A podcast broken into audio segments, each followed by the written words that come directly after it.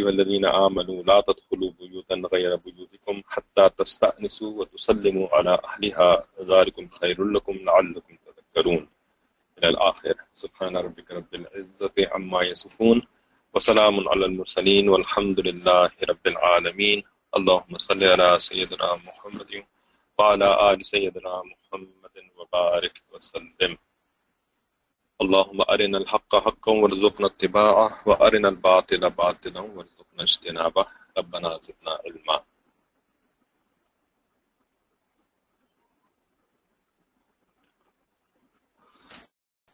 کل ہم یہ آیات نمبر ستائیس سے انتیس تک کی تفسیر پڑھ رہے تھے مارک القرآن میں سے، جس کے تحت ہم نے پہلے تو امت مسلمہ میں آج کل جو تہذیب اور ادب وغیرہ کا فقدان پایا جاتا ہے۔ اس کے بارے میں تھوڑی بات کری تھی۔ اور ساتھ یہ بھی بیان کیا تھا کہ ان آیات کے اندر اللہ تعالیٰ نے آداب معاشرت کی ایک بظاہر، ایک بڑی ہلکی سی چیز کہ گھر میں اجازت لے کر کے داخل ہونا، اس کو تفصیل کے ساتھ بیان کیا اور اس کے اندر اتنے سارے نکات علماء کرام نے کھول کر کے ہمارے سامنے رکھے۔ تو جس سے پتہ لگتا ہے کہ جب اس ایک ادب کی اتنی اہمیت ہے ہمارے دین کے اندر، تو اوور آل آداب کی ہمارے دین میں کتنی اہمیت ہوگی۔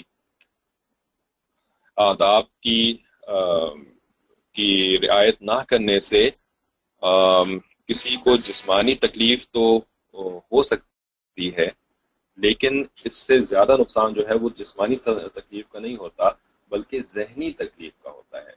ذہنی اذیت۔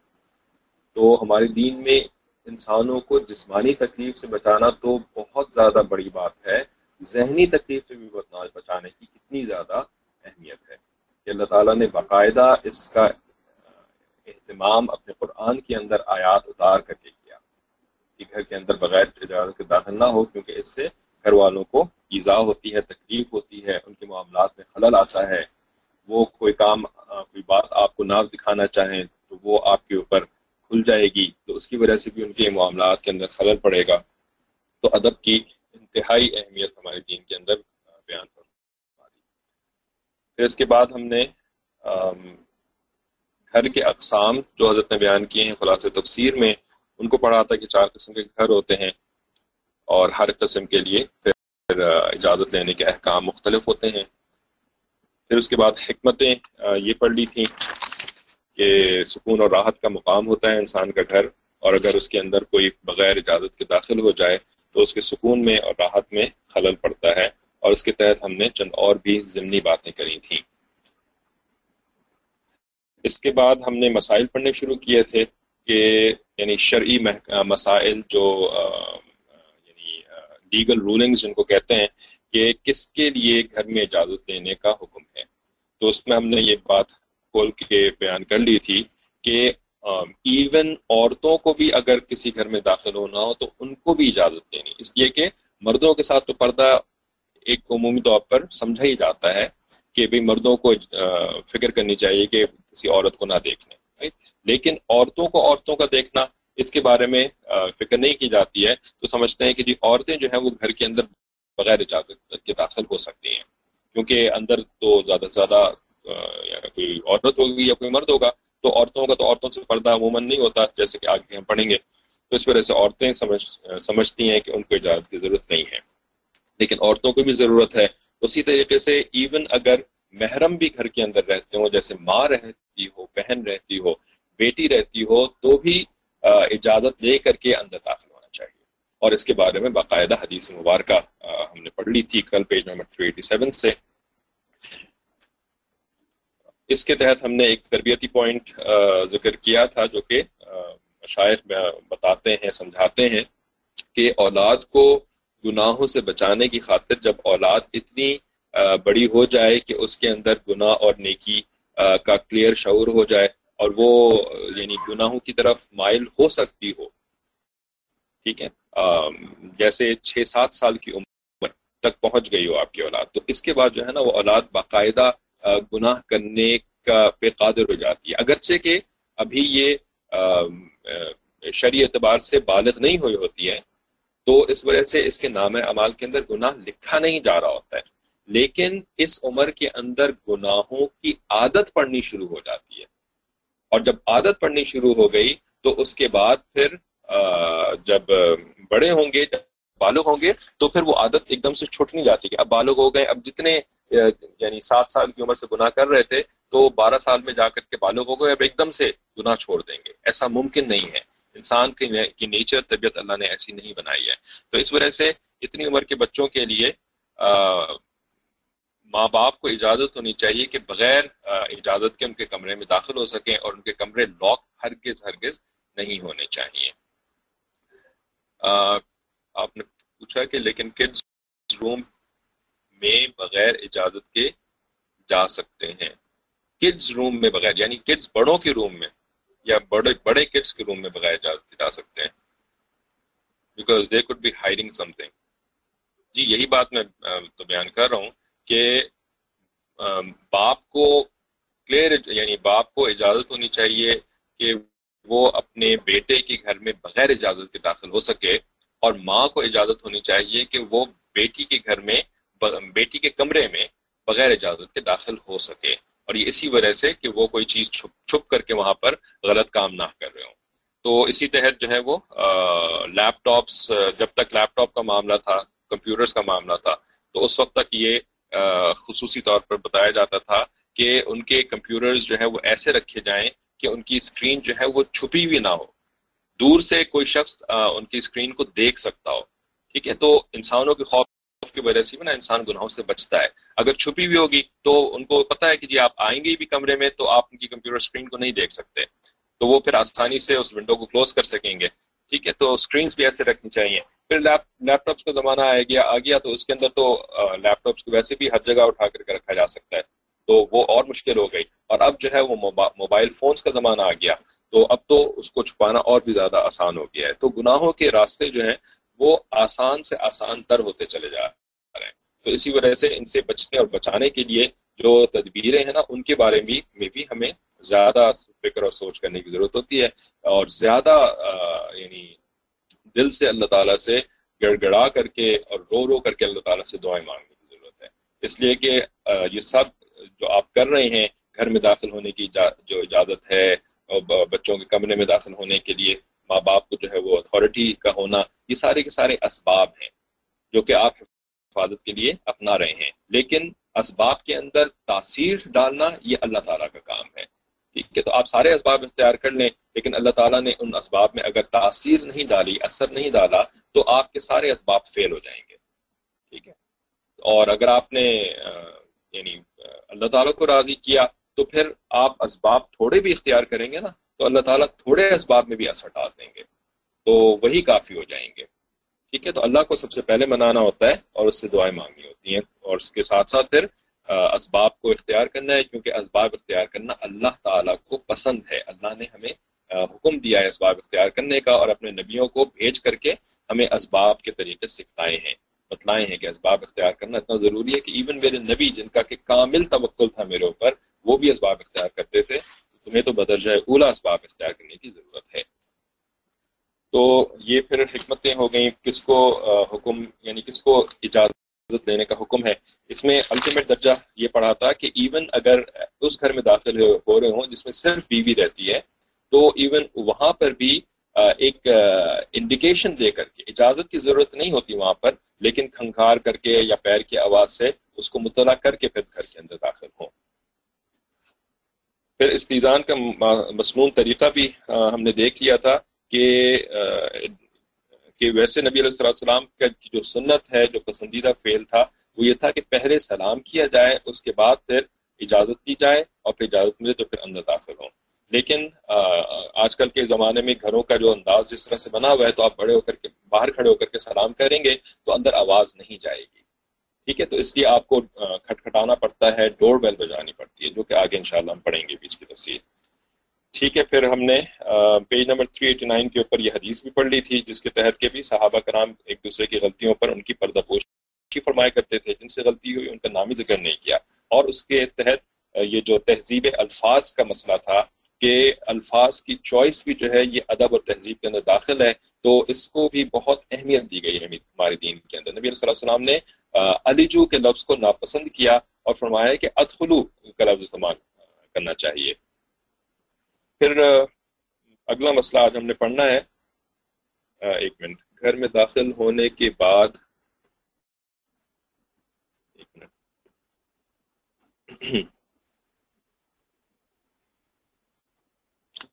جی یہاں پہ سن میں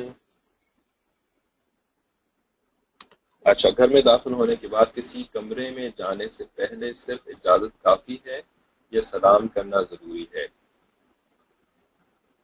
بہترین طریقہ تو یہی ہے مصنوع طریقہ کہ سلام کرنا۔ اس لیے کہ جب آپ گھر میں داخل ہو چکے ہیں، تو اب کسی کا پرائیویٹ کمرہ ہے، تو اس میں آپ جو داخل ہونا چاہ رہے ہیں، تو وہ اتنا آپ سے دور نہیں ہے کہ آپ کے سلام کی آواز نہ جا سکے وہاں۔ ٹھیک ہے، تو مصنوع طریقہ تو سلام ہی کرنا ہے اور پھر ساتھ ساتھ اجازت لے لینا، جیسے کہ یہاں پہ ہم نے پڑھا تھا۔ اچھا اس کے بعد مسئلہ پیج تھری ایٹی نائن کے اوپر کہ نام بتا کر کے اجازت لینا۔ فرماتے ہیں کہ پہلے سلام اور پھر داخل ہونے کی اجازت لینے کا جو بیان اوپر حدیث ثابت ہوا اس میں بہتر یہ ہے کہ اجازت لینے والا خود اپنا نام لے کر اجازت طلب کرے یعنی پہلے سے اپنا نام بتا دیں۔ جیسے کہ حضرت فاروق اعظم رضی اللہ عنہ کا عمل تھا کہ انہوں نے حضرت صلی اللہ علیہ وسلم کے دروازے پر آخری الفاظ کہے، السلام علی رسول اللہ، السلام علیکم ایت خلو عمر یعنی سلام کے بعد کہا کہ کیا عمر داخل ہو سکتا ہے؟ اور صحیح مسلم میں ہے کہ حضرت ابو موسا اشری رضی اللہ تعالیٰ عنہ، حضرت عمر رضی اللہ تعالیٰ عنہ کے پاس گئے تو استیزان کے لیے یہ الفاظ فرمائے، السلام علیکم، ہادہ ابو موسا السلام علیکم، یہ موسا یہ ابو موسا ہے، السلام علیکم، ہادہ الاشری یعنی صرف ابو موسا کے اوپر اکتفا نہیں کیا، بلکہ اپنی جو جو نسبت تھی الاشری وہ بھی بتائی۔ تو اس میں بھی پہلے اپنا نام ابو موسا بتایا، پھر مزید وضاحت کے لیے اشری کا ذکر کیا۔ اور یہ اس لیے کہ جب تک تک آدمی اجازت لینے والے کو پہچانے نہیں، تو جواب دینے میں تشویش ہوگی۔ اس تشویش سے بھی مخاطب کو بچانا چاہیے۔ ٹھیک ہے؟ یعنی ذہنی تشویش۔ تشویش کا مقام تو صرف ذہن ہوتا ہے نا، کوئی فزیکل تکلیف تو نہیں ہو رہی ہوتی مطلب کوئی اور قسم کی جسمانی تکلیف نہیں ہو رہی ہوتی۔ تو اس تشویش سے بچانا، یہ بھی ہمارے دین نے سکھایا۔ تو نام بتا دینے سے انسان کو پکا کلیئر ہو جاتا ہے کہ اچھا یہ بندہ ہے جس کو وہ جانتا ہے۔ اچھا اگر آپ کے نام سے وہ واقف نہیں ہے، تو مزید بھی کچھ تفصیل بتا دینا کہ جی میں، مجھے فلانے نے بھیجا ہے۔ میں آپ سے اس جگہ پر ملا تھا، یہاں پر ملاقات ہوئی تھی، یا میں اس لیے آیا ہوں یہاں پر۔ ٹھیک ہے؟ تو یہ تفصیل بھی بتا دینی اس لیے کہ وہ آپ کے نام سے واقف ہی نہیں ہے۔ تو خالی نام بتا دینے سے تو تشویش دور نہیں ہوگی۔ اس کے بعد مسئلہ کہ اور اس معاملے میں سب سے برا طریقہ وہ ہے جو بعض لوگ کیا کرتے ہیں کہ باہر سے اندر داخل ہونے کی اجازت مانگی اور اپنا نام ظاہر نہیں کیا۔ اندر سے مخاطب نے پوچھا کہ کون صاحب ہے تو جواب میں کہہ دیا، میں ہوں۔ میں۔ کیونکہ یہ مخاطب کی بات کا جواب نہیں ہے۔ جس نے اول آواز سے نہیں پہچانا، وہ میں کے لفظ سے کیا پہچانے گا؟ ٹھیک ہے، تو یہ میں تو نام نہیں ہوتا نا کسی کا۔ تو خطیب بغدادی نے اپنے جامع میں علی بن عاصم واسطی سے نقل کیا ہے کہ وہ بسرا گئے تو حضرت مغیرہ ابن شعبہ رضی اللہ تعالیٰ عنہ کی ملاقات کو حاضر ہوئے۔ صحابی رسول کی ملاقات کے لیے ان کے گھر پہ گئے۔ تو دروازے پہ دستک دی، حضرت مغیر نے اندر سے پوچھا کہ کون ہے؟ تو جواب دیا، انا۔ انا، میں۔ تو حضرت مغیر نے جواب دیا کہ میرے دوستوں میں تو کوئی بھی ایسا نہیں جس کا نام انا ہو۔ ماشاء اللہ تو باہر پھر اس کے بعد وہ باہر تشریف لائے اور ان کو حدیث سنائی کہ ایک روز حضرت جابر بن عبداللہ حضرت حضرت صلی اللہ علیہ وسلم کی خدمت میں حاضر ہوئے اور اجازت لینے کے لیے دروازے پر دستک دی۔ حضرت صلی اللہ علیہ وسلم نے اندر سے پوچھا کہ کون صاحب ہیں؟ تو جابر عنہ نے یہی لفظ کہہ دیا، انا یعنی میں ہوں۔ تو آپ صلی اللہ علیہ وسلم نے بطور زجر و تنبیہ کے فرمایا کہ انا انا یعنی انا انا کہنے سے کیا حاصل ہے؟ اس سے کوئی پہچانا نہیں جاتا۔ ٹھیک ہے یعنی نام بتاؤ اپنا۔ انا انا سے کیا مراد ہے تمہاری؟ مسئلہ اس سے بھی زیادہ برا یہ طریقہ ہے جو آج کل بہت سے پڑھے لکھے لوگ بھی استعمال کرتے ہیں کہ دروازے پر دستک دی۔ جب اندر سے پوچھا گیا کہ کون صاحب ہیں، تو خاموش کھڑے ہوئے۔ کھڑے ہیں، کوئی یعنی کوئی جواب ہی نہیں دے رہے۔ یہ مخاطب کو تشویش میں ڈالنے اور ایزا پہنچانے کا بدترین طریقہ ہے، جس سے اس ایزان کی مصلحت ہی فوت ہو جاتی ہے۔ ٹھیک ہے یعنی خاموشی یعنی کچھ اتنے سویلائزڈ اور کلچر اپنے آپ کو سمجھتے ہیں کہ وہ خاموش کھڑے ہوئے ٹھیک ہے وہ یعنی کچھ وہ نہیں جو ہے، وہ غیر مناسب سمجھتے ہیں۔ اگر ان کو آواز نہیں آ رہی آپ کے پوچھنے کی، تو وہ پھر ایک کم درجے کا مسئلہ ہوگا۔ ٹھیک ہے؟ اصل تو طریقہ یہی ہے نا کہ پہلے ہی بتا دو کہ کون ہے۔ ٹھیک ہے؟ لیکن اگر کوئی پوچھ رہا ہے تو اس کے اوپر فوراً پھر جواب دے دینا چاہیے۔ پھر اس کے بعد اگلا مسئلہ کہ روایات مذکورہ سے یہ بھی ثابت ہوا کہ استیزان کا یہ طریقہ بھی جائز ہے کہ دروازے پر دستک دی جائے۔ بشرطے کے ساتھ ہی اپنا نام بھی ظاہر کر کے بتلا دیا جائے کہ فنا شخص ملنا چاہتا ہے۔ اب یہ چھوٹے گھر جو جو ہوتے ہیں، آج بھی ہوتے ہیں غریب علاقوں کے اندر، خصوصاً جو چھوٹے سائز کے گھر ہوتے ہیں، یا پرانے زمانے میں تو گھر ایسی سائز کے ہوتے تھے، چھوٹے چھوٹے گجرے ہوتے تھے۔ نبی علیہ السلام کے زمانے میں صحابہ کرام کے زمانے میں، مسجد نبی کے اندر سارے صحابہ جو رہتے تھے نا ان کے حجرے چھوٹے چھوٹے ہوتے تھے۔ حضرت صلی اللہ علیہ وسلم کا حضرت حضرت عائشہ صدیقہ تعالیٰ کا حجرہ بھی چھوٹا سا، اس کے برابر میں حضرت فاطمہ تعالیٰ کا حجرہ۔ تو یہ سارے کے سارے صحابہ جو ہیں، وہ اس اتنے سے ایریے میں سما جاتے تھے، جس ایریے کے اندر آج پوری کی پوری مسجد نبی ہے۔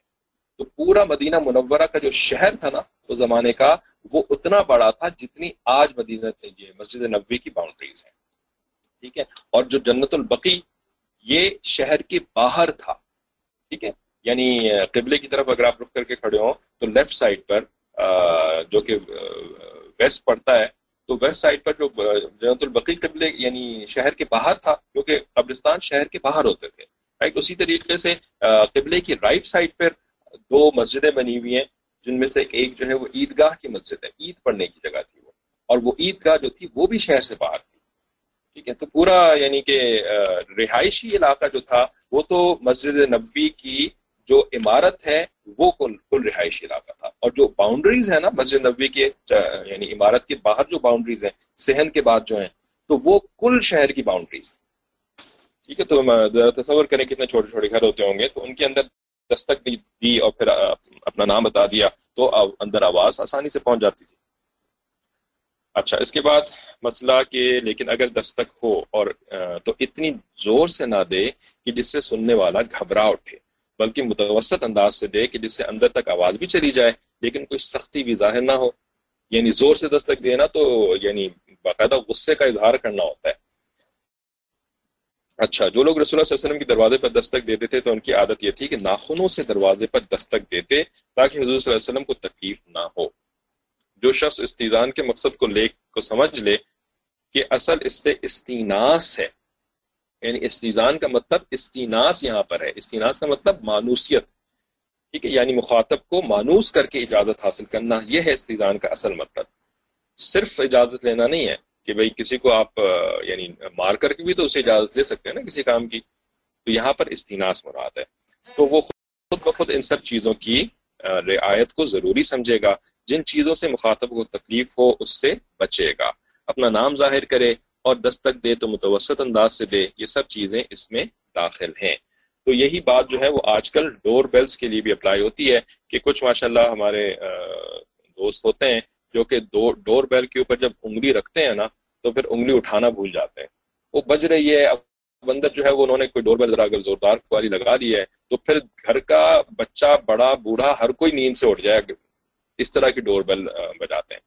ٹھیک ہے، تو ایسے نہیں بجانی چاہیے، اتنی بس بجا دینی چاہیے کہ بس وہ رنگ ہو جائے ایک دفعہ۔ ٹھیک ہے، تو یہ بہت زیادہ اذیت، خصوصاً آپ اس ماں کا تصور نہیں کر سکتے کہ جس نے آدھے گھنٹے یا ایک گھنٹے جو ہے وہ اپنے نیو بورن بیبی کو جھلا جھلا کر کے اپنی گود کے اندر سلایا ہو اور اس کے بعد کوئی صاحب آ جائیں اور ڈور بیل پر انگلی رکھ کر کے بھول جائیں اٹھانا، ٹھیک ہے؟ تو وہ بچہ دوڑ جائے گا نا، تو پھر آپ اس ماں کے دل سے کیا ایکسپیکٹ کرتے ہیں؟ دعائیں ایکسپیکٹ نہیں کرتے کیا اس کے بعد؟ خیر تمبی ہے ضروری۔ اچھا، ذرا ہولڈ کیجیے گا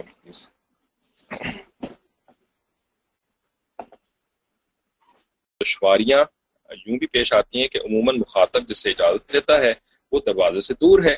جیسے کہ آج کل کے گھر جو بڑے تھوڑے سے ہوتے ہیں، تو دروازہ دور ہوتا ہے اور گھر والے جو ہیں دور ہوتے ہیں اس سے، تو وہاں تک سلام کی آواز اور اجازت لینے کے الفاظ پہنچنا مشکل ہے اس لیے یہ سمجھ لینا چاہیے کہ اصل واجب یہ بات ہے کہ بغیر اجازت کے گھر میں داخل نہ ہو۔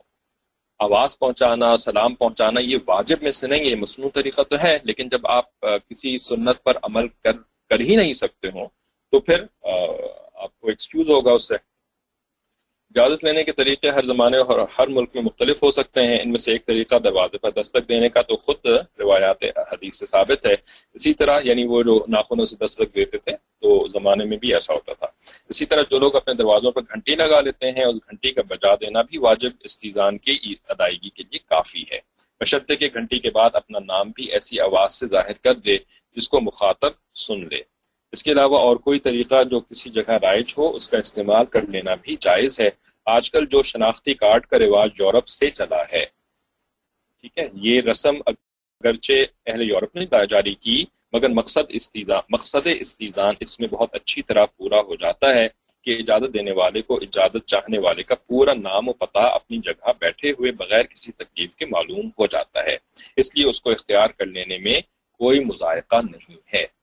ٹھیک ہے، تو اس مسئلے سے پھر ہمیں چند اور بھی پوائنٹس ملتے ہیں۔ ایک تو یہ کہ جس شناختی کارڈ کی یہاں پر حضرت بات کر رہے ہیں، تو اس میں آئی ڈی کارڈ بھی آ جاتا ہے رائٹ اور اس کے اندر بزنس کارڈ بھی آ جاتا ہے۔ تو عموماً آپ جب کسی سے ملنے کے لیے جاتے ہیں، خصوصاً دفتروں کے اندر، تو آپ پہلے اپنا بزنس کارڈ بھجواتے ہیں، ٹھیک ہے؟ تو بزنس کارڈ کو دیکھ کر کے وہ آپ کا سب کچھ معلوم ہو جاتا ہے کہ آپ کی کیا کوالیفکیشن ہیں، کس کمپنی سے آپ آئے ہیں، یا کیا آپ کے یعنی کس کیپیسٹی کے اندر آپ آ کر کے ان سے ملنا چاہتے ہیں۔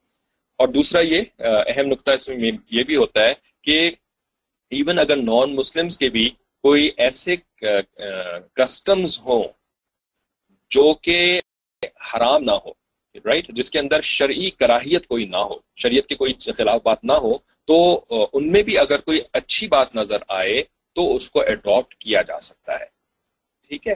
لیکن شرط جو ہے وہ شرعی کراہیت کا نہ ہونا ہے۔ اگر شرعی کراہیت ہوگی تو پھر ہرگز ہرگز اس کو اڈاپٹ نہیں کیا جائے گا کہ بھائی وہ قوم دنیا میں زیادہ ترقی کر چکی ہے تو اس وجہ سے ان کے ہر کسٹم کو اڈاپٹ کرو تاکہ ہم بھی ترقی کر جائیں۔ ٹھیک ہے؟ تو یہ ایک ترقی کی تو ڈیفینیشن ہی نہیں ہے ہمارے دین کے اندر۔ اور اس طریقے سے وہ تو ترقی کر بھی سکتے ہیں، لیکن ہم تو ترقی نہیں کر سکتے۔ اللہ تعالیٰ نے ہماری ترقی پہ پردے یعنی پہرے بٹھائے ہوئے ہیں۔ ہماری ترقی جو ہے وہ ایمان کے ساتھ مشروط ہے۔ اگر ایمان ہوگا تو ترقی ہوگی، ایمان نہیں ہوگا نا، تو پھر ہم کبھی ترقی نہیں کر سکتے۔ یہ ڈبل یہ ڈفرینٹ اسٹینڈرڈس ہیں۔ ڈبل اسٹینڈرڈ تو ایک نیگیٹو ٹرم ہوتی ہے نا، لیکن اس کو کہیں گے ڈفرینٹ اسٹینڈرڈ اللہ کے ڈفرینٹ اسٹینڈرڈ ہیں کافروں کے لیے اور مومنوں کے لیے ڈفرینٹ اسٹینڈرڈ ہیں۔ وہ اس طریقے سے ترقی نہیں کر سکتے جیسے کہ کافر ترقی کرتے ہیں۔ بڑے لوگ اصل میں پریشان ہوتے ہیں نا کہ جی وہ تو اتنے گندے ہیں، اتنے برے ہیں، یہ ہیں، وہ ہیں، تو وہ کیسے ترقی کر گئے؟ اور ہم کیوں نہیں ترقی کر سکتے؟ تو اس کا یہی جواب ہے ڈفرینٹ اسٹینڈرڈ کا جواب۔ ٹھیک ہے۔ مسئلہ ایک اور کہ اگر کسی شخص نے کسی شخص سے استضان کیا اور اس نے جواب میں کہہ دیا کہ اس وقت ملاقات نہیں ہو سکتی۔ یہ بڑا امپورٹنٹ پوائنٹ ہے کہ جواب کہ ملاقات نہیں ہو سکتی۔ لوٹ جائیے تو اس سے برا نہ ماننا چاہیے، کیونکہ ہر شخص کے حالات اور اس کے مقتضیات مختلف ہوتے ہیں۔ بعض وقت وہ مجبور ہوتا ہے، باہر نہیں آ سکتا۔ نہ آپ کو اندر بلا سکتا ہے۔ تو ایسی حالت میں اس کے عذر کو قبول کر لینا چاہیے۔ ٹھیک ہے؟ تو یعنی اگلے بندے کے لیے دل کے اندر عذر قبول کرنے کا جذبہ۔ ٹھیک ہے، یہ بھی آداب معاشرت بلکہ اہم دینی مسائل میں شامل ہے۔ ٹھیک ہے، کہ اگلا بندہ آپ کو ایکسکیوز کر رہا ہے۔ پہلی بات تو یہ کہ عذر قبول کرنا تو وہاں پر بھی آتا ہے کہ جب اس نے کوئی غلطی کر دی، آپ کے ساتھ کوئی زیادتی کر دی، اب وہ آپ سے سوری کر رہا ہے، آپ کو، آپ سے معافی مانگ رہا ہے، تو اب ایسے موقع کے اوپر اس اس طرح سے سختی نہیں کرنی چاہیے کہ نہیں، میں تمہیں معاف نہیں کروں گا، بلکہ اس کے عذر کو قبول کر لینا چاہیے۔ ہاں اگر اس نے کوئی اتنا آپ کو تکلیف پہنچائی ہے کہ اب آپ کو کے لیے اس کو بھلانا مشکل کام ہے۔ ٹھیک ہے؟ تو اس صورت کے اندر آپ عذر پھر بھی قبول کر لیں، لیکن آپ اس سے درخواست کر لیں کہ دیکھو، اتنا معاملہ خراب ہو چکا تھا کہ اب میں نا آپ کو فیس نہیں کر سکتا یا میں آپ کو دیکھنا نہیں چاہتا، تو پلیز آپ میرے سامنے بد نہیں آئے نہیں آئیے گا۔ اور یہ حدیث سے ثابت ہے، سنت رسول صلی اللہ علیہ وسلم کیا تھی کہ جو حبشی تھے، جو کہ بعد میں صحابی بن گئے تھے، وحشی تو انہوں نے حضرت امیر حمزہ رضی اللہ تعالیٰ عنہ کو جس طرح سے شہید کیا تھا اور جیسے ان کا مسئلہ کیا تھا، تو نبی صلی اللہ علیہ وسلم کے ذہن کے اوپر اس کا بڑا اثر تھا۔ تو وحشی رضی اللہ تعالیٰ عنہ کی توبہ قبول کر لی، ان کو اسلام میں داخل کر لیا رائٹ معافی ہو گئی ان کی۔ لیکن نبی صلی اللہ علیہ وسلم نے ان سے درخواست کری کہ تم بس میرے سامنے بتانا کیونکہ تم تم کو دیکھ کر کے مجھے اپنے محبوب چچا کا چہرہ یاد آ جاتا ہے۔ ٹھیک ہے؟ تو ایسا معاملہ بھی کر سکتے ہیں۔ لیکن یہاں پر جو ہے وہ ایسی غلطی والا معاملہ نہیں ہے، بلکہ کہ وہ اندر سے کہہ رہے ہیں کہ بھائی سوری میں ذرا کچھ ایسے کام میں مشغول ہوں یا میرے گھر میں کچھ ایسے لوگ آئے ہوئے ہیں کہ اس وقت میں آپ کو انٹرٹین نہیں کر سکتا۔ تو اس کے اوپر برا نہیں ماننا چاہیے کہ وہ میری تو انہوں نے عزت خراب کر دی اور مجھے وہ ریسپیکٹ نہیں دی جو کہ مجھے ملنی چاہیے تھی۔ بلکہ اس کو یعنی نرم رویہ رکھ کر کے کہ بھئی ہاں ٹھیک ہے، ان کی جو سچویشن ہے تو ہمیں نہیں معلوم کہ ان کے لیے کیا مشکل ہو سکتی ہے۔ تو جیسے کہہ رہے ہیں، ان کا گھر ہے ان کا وقت ہے، ٹھیک ہے؟ ان کا ذاتی وقت ہے۔ تو ہم کوئی اس کے اوپر یعنی ڈیمانڈ پلیس نہیں کر سکتے کہ نہیں جی اپنے وقت میں سے مجھے وقت ضرور سے دیں اور اپنے گھر میں مجھے آنے کی اجازت ضرور سے دیں۔ ٹھیک ہے؟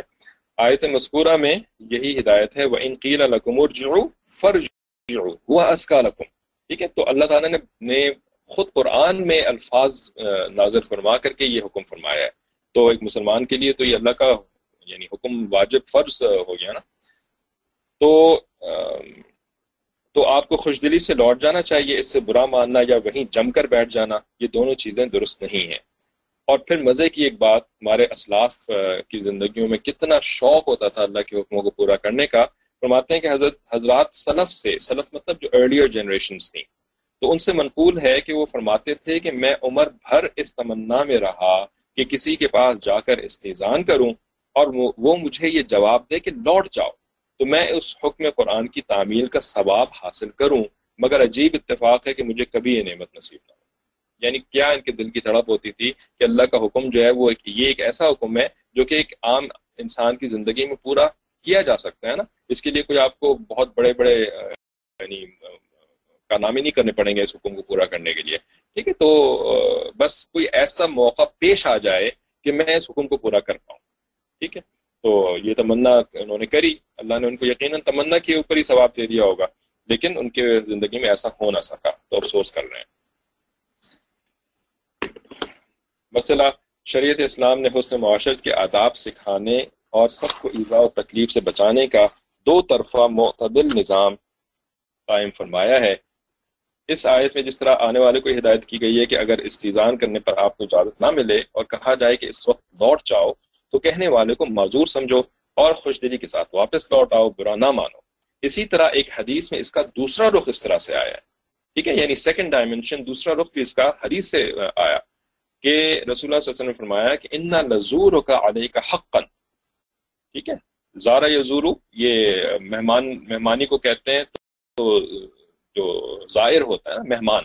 ٹھیک ہے؟ تو تمہارے جو مہمان ہیں، جو شخص آپ سے ملاقات کے لیے یعنی زیارت کے لیے جو آیا ہے، اس کا بھی آپ پر حق ہے۔ یعنی اس کا حق یہ ہے کہ اس کو اپنے پاس بلاؤ یا باہر آ کر اس سے ملو، اس کا اکرام کرو، بات سنو، بلا کسی شدید مجبوری اور عذر کے ملاقات سے انکار نہ کرو۔ جیسے کہ جانتے ہیں سب کہ مہمان نوازی کا ہمارے دین کے اندر کتنا اہم مقام ہے۔ کوئی شخص آیا ہے، تو انلیس کہ آپ کو واقعی کوئی شرعی عذر ہے یا بڑی شدید مجبوری ہے، تو اس کے بغیر نہ آپ اس کو انکار نہ کریں کہ بس لوٹ جاؤ، اس وقت بس میرا موڈ نہیں ہے آپ سے ملنے کا۔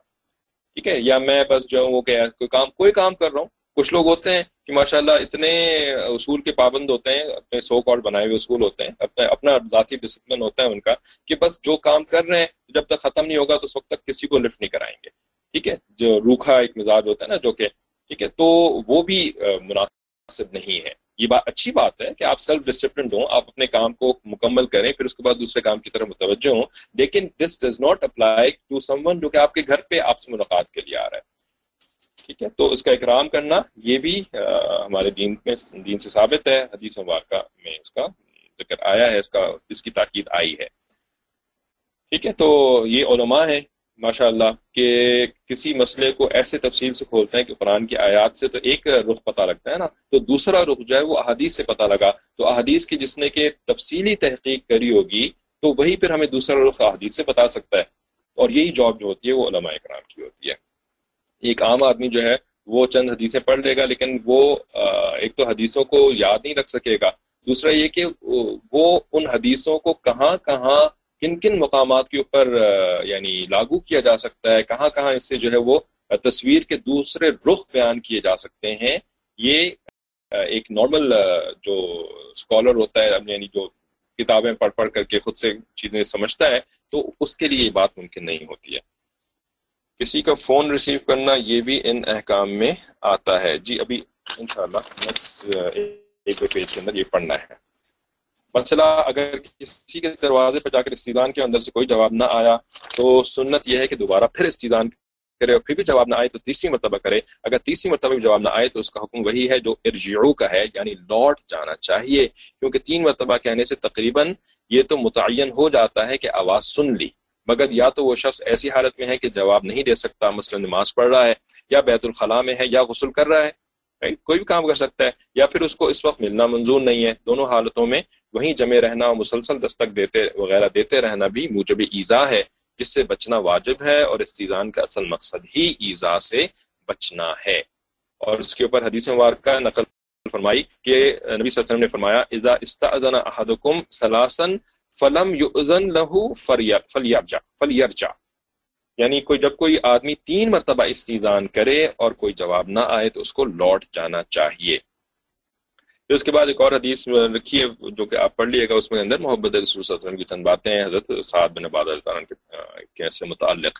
اچھا آم، یہ تین مرتبہ والا جو معاملہ ہے تو اس کے اندر یعنی موقع کے حساب سے اس کو بھی ذرا انسان کو دیکھنا ہوتا ہے کیونکہ نبی علیہ السلام نے جو باتیں فرمائی ہیں نا تو ان میں سے ان, ان کے درجے ہوتے ہیں۔ کچھ جو ہوتی ہیں وہ وجوب کے درجے میں ہوتی ہیں باتیں۔ ٹھیک ہے؟ اور کچھ باتیں ایسی ہوتی ہیں جو کہ موقع کی مناسبت سے پھر ان کو اپلائی کرنا ہوتا ہے ان کی علت کو سمجھ کر کے وجہ کو سمجھ کر کے۔ ٹھیک ہے؟ موقع کی مناسبت سے اس کی وجہ کو سمجھ کر کے جس کو علت کہا جاتا ہے۔ ٹھیک ہے؟ علت کے مطابق کام کرنا ہوتا ہے۔ ٹھیک ہے؟ اور جو جو چیزیں واجب ہوتی ہیں نا، واجب والی چیزوں کے اندر علت کو نہیں دیکھا جاتا۔ ٹھیک ہے؟ وہ واجب چیزیں جو ہوتی ہیں، وہ بغیر علت سمجھ میں آئے ہوئے آپ کو کرنی ہے۔ جیسے کہ آپ ہمارے اوپر کیا ہے، رمضان کے روزے واجب ہے ٹھیک ہے؟ اب جی میں اس کی حکمت کو سمجھوں گا، تب رمضان کے روزے رکھوں گا۔ ٹھیک ہے؟ یہ تو نہیں ہے نا، یہ جائز تو نہیں ہے کہ جب تک آپ کی حکمت سمجھ میں نہ آئے، اس وقت تک آپ رمضان کے روزے نہیں رکھیں۔ بھائی، یہ فرض ہے، یہ واجب ہے۔ ٹھیک ہے؟ تو بغیر علت کے سمجھے ہوئے آپ کو یہ کرنا ہے۔ ٹھیک ہے؟ لیکن جیسے یہاں پر معاملہ ہے کہ تین دفعہ اجازت لینے کا نبی صلی اللہ علیہ وسلم نے فرمایا اور یہ حکم ہے ٹھیک ہے؟ کہ جب تم میں سے کوئی اجازت لے تو یعنی تین مرتبہ استیزان کرے، ٹھیک ہے؟ تو اب اس کو جو ہے نا، یہ دیکھنا پڑے گا کہ مثال کے طور پر کسی کے گھر میں ایک ایسی بیل لگی ہوئی ہے جو کہ بڑی زوردار بیل ہے، ٹھیک ہے؟ اب ایسی ہے کہ آپ نے باہر سے دبایا اور آپ کو باہر تک آواز آ رہی ہے اس کی زوردار بیل کی، ٹھیک ہے؟ اب اس کا احتمال کے اندر لوگوں کو آواز نہیں گئی ہوگی، ٹھیک ہے؟ تو یہ بہت کم احتمال ہے کہ کسی کو آواز نہیں گئی ہو۔ تو اب اس بیل کو جو ہے وہ آپ تین دفعہ دبائیں، ٹھیک ہے؟ تو اس سے اندر رہنے والوں کو شدید ذہنی اذیت ہو سکتی ہے۔ ہو سکتا ہے انہوں نے یہ زوردار بیل اس وجہ سے لگائی ہے کہ گھر کے اندر کوئی بزرگ تھے کہ جن کو کہ آرام سی ہلکی آواز والی بیل کی آواز نہیں آئے۔ تو انہوں نے اس وجہ سے ذرا زوردار بیل لگائی تاکہ ان بزرگ کو آواز آ جائے، ان کی ہیئرنگ کا کوئی پرابلم ہے فار ایگزامپل لیکن اب اس بیل کو اگر آپ تین دفعہ بجائیں گے نا، تو اس سے جو ہے وہ بزرگ کو تو پہلی دفعہ میں آواز آئی گئی کیونکہ وہ اتنی زوردار بیل ہے۔ لیکن ادر وائز دوسرے لوگ جو ہے وہ ان کو شدید تکلیف ہوگی اس بیل سے۔ تو اس کا مطلب یہ نہیں ہے کہ حدیث میں چونکہ تین دفعہ آئے اب تو جی میں نے تین دفعہ ہی دبانا ہے۔ ٹھیک ہے؟ تو اس طریقے سے موقع کے حساب سے اس کی علت کو سمجھتے ہوئے کہ اصل جو اجازت لینے کا مقصد ہے، وہ وہ ایزا سے بچانا ہے۔ تو اس موقع پر نا تیسری دفعہ تین دفعہ بیل بجانے کی ضرورت نہیں ہے۔ پھر یہ بھی ہو سکتا ہے کہ اگر وہ نماز پڑھ رہے ہیں تو نماز تھوڑی دیر میں ختم ہو جاتی ہے۔ تو ایک دفعہ بیل بجانے کے بعد یا دستک دینے کے بعد اتنا انتظار کر لیں کہ جس میں کہ ایک انسان کی نارمل نماز جو ہوتی ہے وہ ختم ہو جاتی ہے۔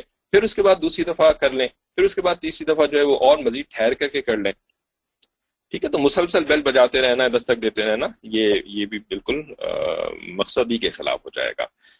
ٹھیک ہے، اس کے بعد پھر جو اگلا مسئلہ ہے وہ، کیونکہ ابھی ہم نے اس ٹاپک کو ختم کرنا ہے انشاءاللہ، تو یہ حدیث آپ لوگ انشاءاللہ ضرور سے پڑھیے گا۔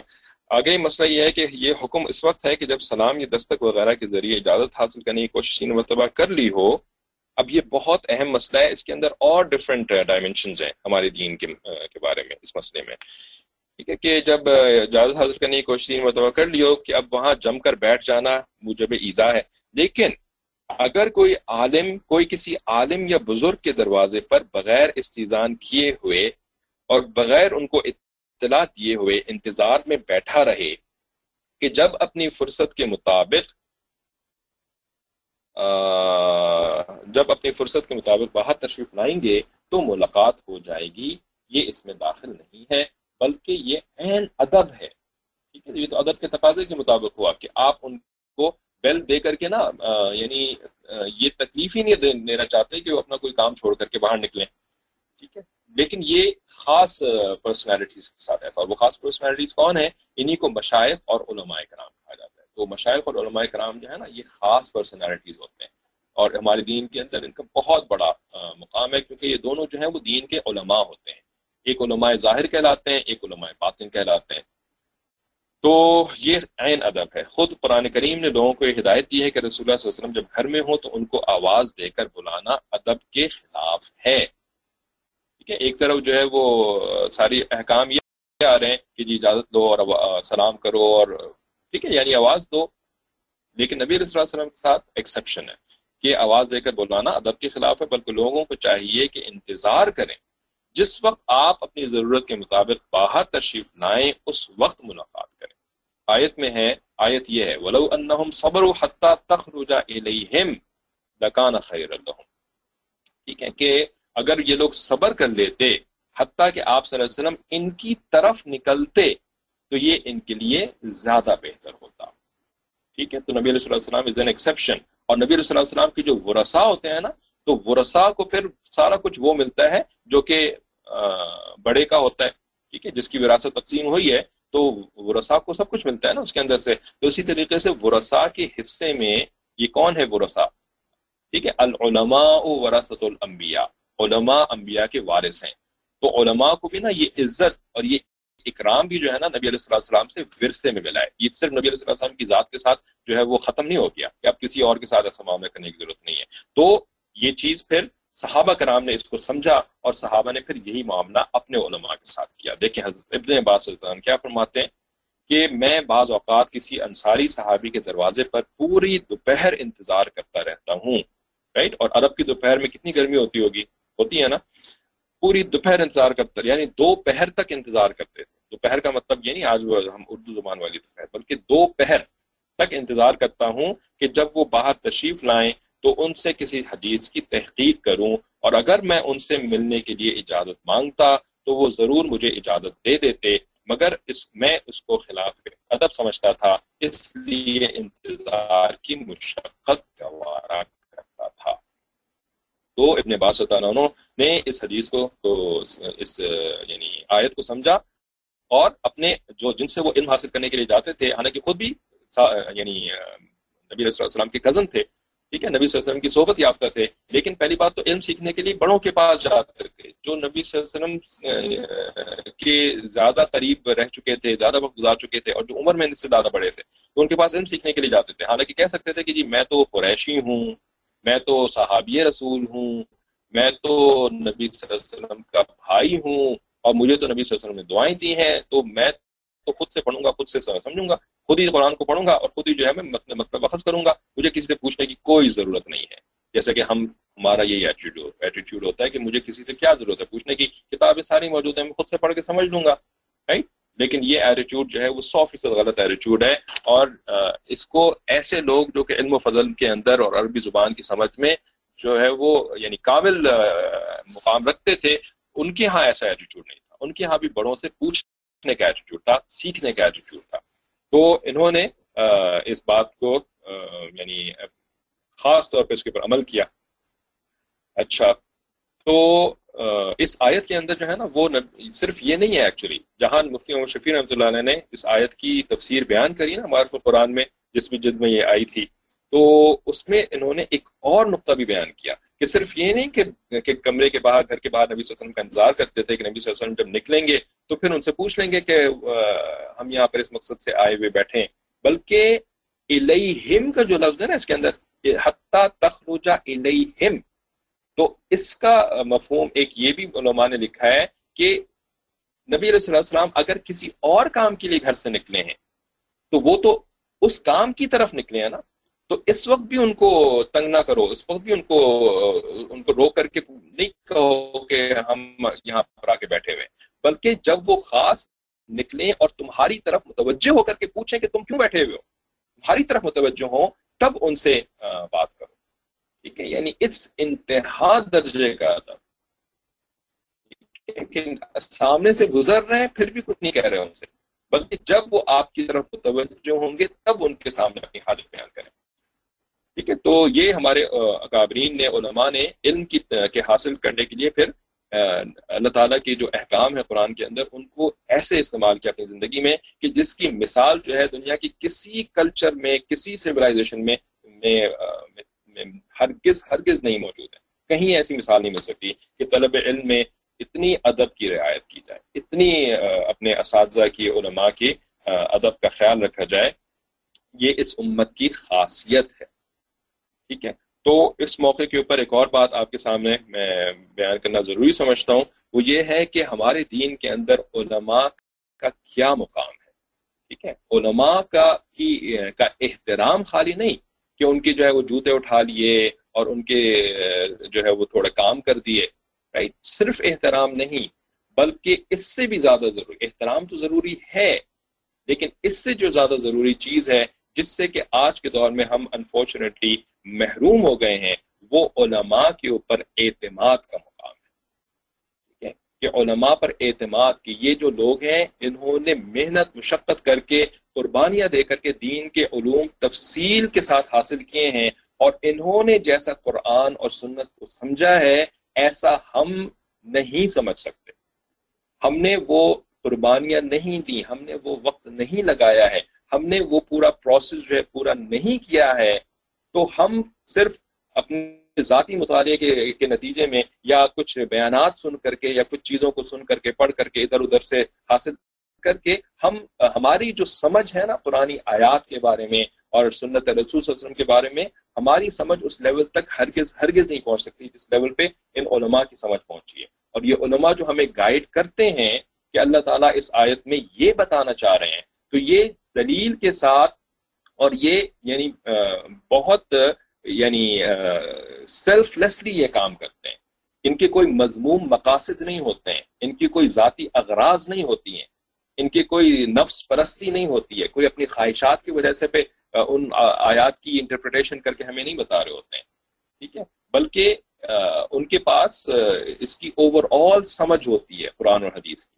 تو اس وجہ سے نا انہوں نے جیسے ایکسپلین کیا ہے کہ اللہ تعالیٰ اس آیت میں یہ ہمیں بتا رہے ہیں، تو ہمیں ان کی اس سمجھ کے اوپر اعتماد کرنا ہے۔ ٹھیک ہے؟ اور یہ دین کو کو سمجھنے کے لیے لازمی ہے۔ یہ لازمی حصہ ہے دین کا کہ اللہ تعالیٰ کی اطاعت اور رسول کیسے کرنا ہے، یہ ہم نے علماء کرام سے سیکھنا ہے۔ ٹھیک ہے؟ تو یہ چیز جو ہے نا، یہ اتنی اہم ہے کہ اگر یہ اعتماد علماء پہ ختم ہو جائے تو پھر کیا ہوتا ہے؟ پھر شیطان جو کہ ہمارے ساتھ ہر وقت لگا ہوا ہے، وہ شیطان پھر اپنے طریقے سے انٹرپریٹیشن کرتا ہے۔ اور ہمیں وہ انٹرپریٹیشن بتاتا ہے جو کہ وہ چاہتا ہے کہ ہم ایسے دین کے اوپر عمل کریں۔ ٹھیک ہے؟ تو وہ پھر شیطانی طریقہ ہو جاتا ہے دین پر عمل کرنے کا، جس کی وجہ سے کہ ہمارے لیے صرف اور صرف نقصان ہی ہوتا ہے۔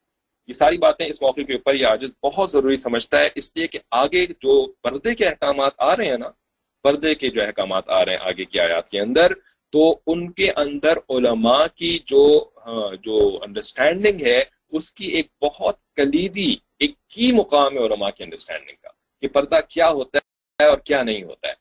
ٹھیک ہے؟ تو اگر ہمارا ان کے اوپر اعتماد نہیں ہوگا نا، تو پھر ہم یہی کہیں گے، جیسے کہ لوگ کیا کیا کچھ نہیں کہتے پردے کے بارے میں؟ کوئی کہتے ہیں جی کہ آنکھوں کا پردہ ہے۔ اب آنکھوں کا پردہ کا کیا مطلب؟ کہ آپ مطلب آپ نے کہا آنکھوں کا پردہ ہے۔ میں اس بات کو ایسے انٹرپریٹ کر سکتا ہوں نا، جو آپ آنکھوں کا پردہ کہہ رہی ہیں۔ کچھ لوگ عورتیں ہی زیادہ تر کہتی ہیں آنکھوں کا پردہ ہوتا ہے۔ تو میں تو اس کو اس طرح سے انٹرپریٹ کروں کہ جی چشمہ لگائیں اور چشمے کے گلاسز کو جو ہے نا وہ ڈارک کر لیں۔ بس یہ پردہ ہو گیا آپ کا۔ ٹھیک ہے؟ چاہے آپ کو نظر آئے، چاہے اگلے بندے کو آپ کی آنکھیں نظر آئیں، چاہے آپ کو جو ہے وہ باہر نظر آئے، تو وہ نہیں ہونا چاہیے کیونکہ آنکھوں کا پردہ ہے۔ ٹھیک ہے؟ تو بھائی آپ آنکھوں کا پردے کا لفظ استعمال کر رہی ہیں تو میری مرضی، میں جیسے اس کو انٹرپریٹ کروں، ٹھیک ہے؟ تو آپ کہیں گے، نہیں نہیں نہیں نہیں، میرا یہ مطلب نہیں تھا، میرا یہ مطلب نہیں تھا۔ آپ نے الفاظ کو جو ہے وہ غلط انٹرپریٹ کر لیا۔ ٹھیک ہے؟ میں تو یہ کہہ رہی تھی کہ یہ آنکھوں کا پردے کا مطلب یہ ہوتا ہے کہ کہ اپنی آنکھوں کو بچا کر کے رکھو غلط کاموں کی طرف سے۔ اور نہ جو ہے وہ سر کو ڈھکنے کی ضرورت ہے، نہ جو ہے وہ کپڑے، لوز پہننے کی ضرورت ہے، نہ برقے کی ضرورت ہے، نہ چہرے کے پردے کی ضرورت ہے۔ بس اپنی آنکھوں کا اپنی اپنی آنکھوں کا حساب رکھو۔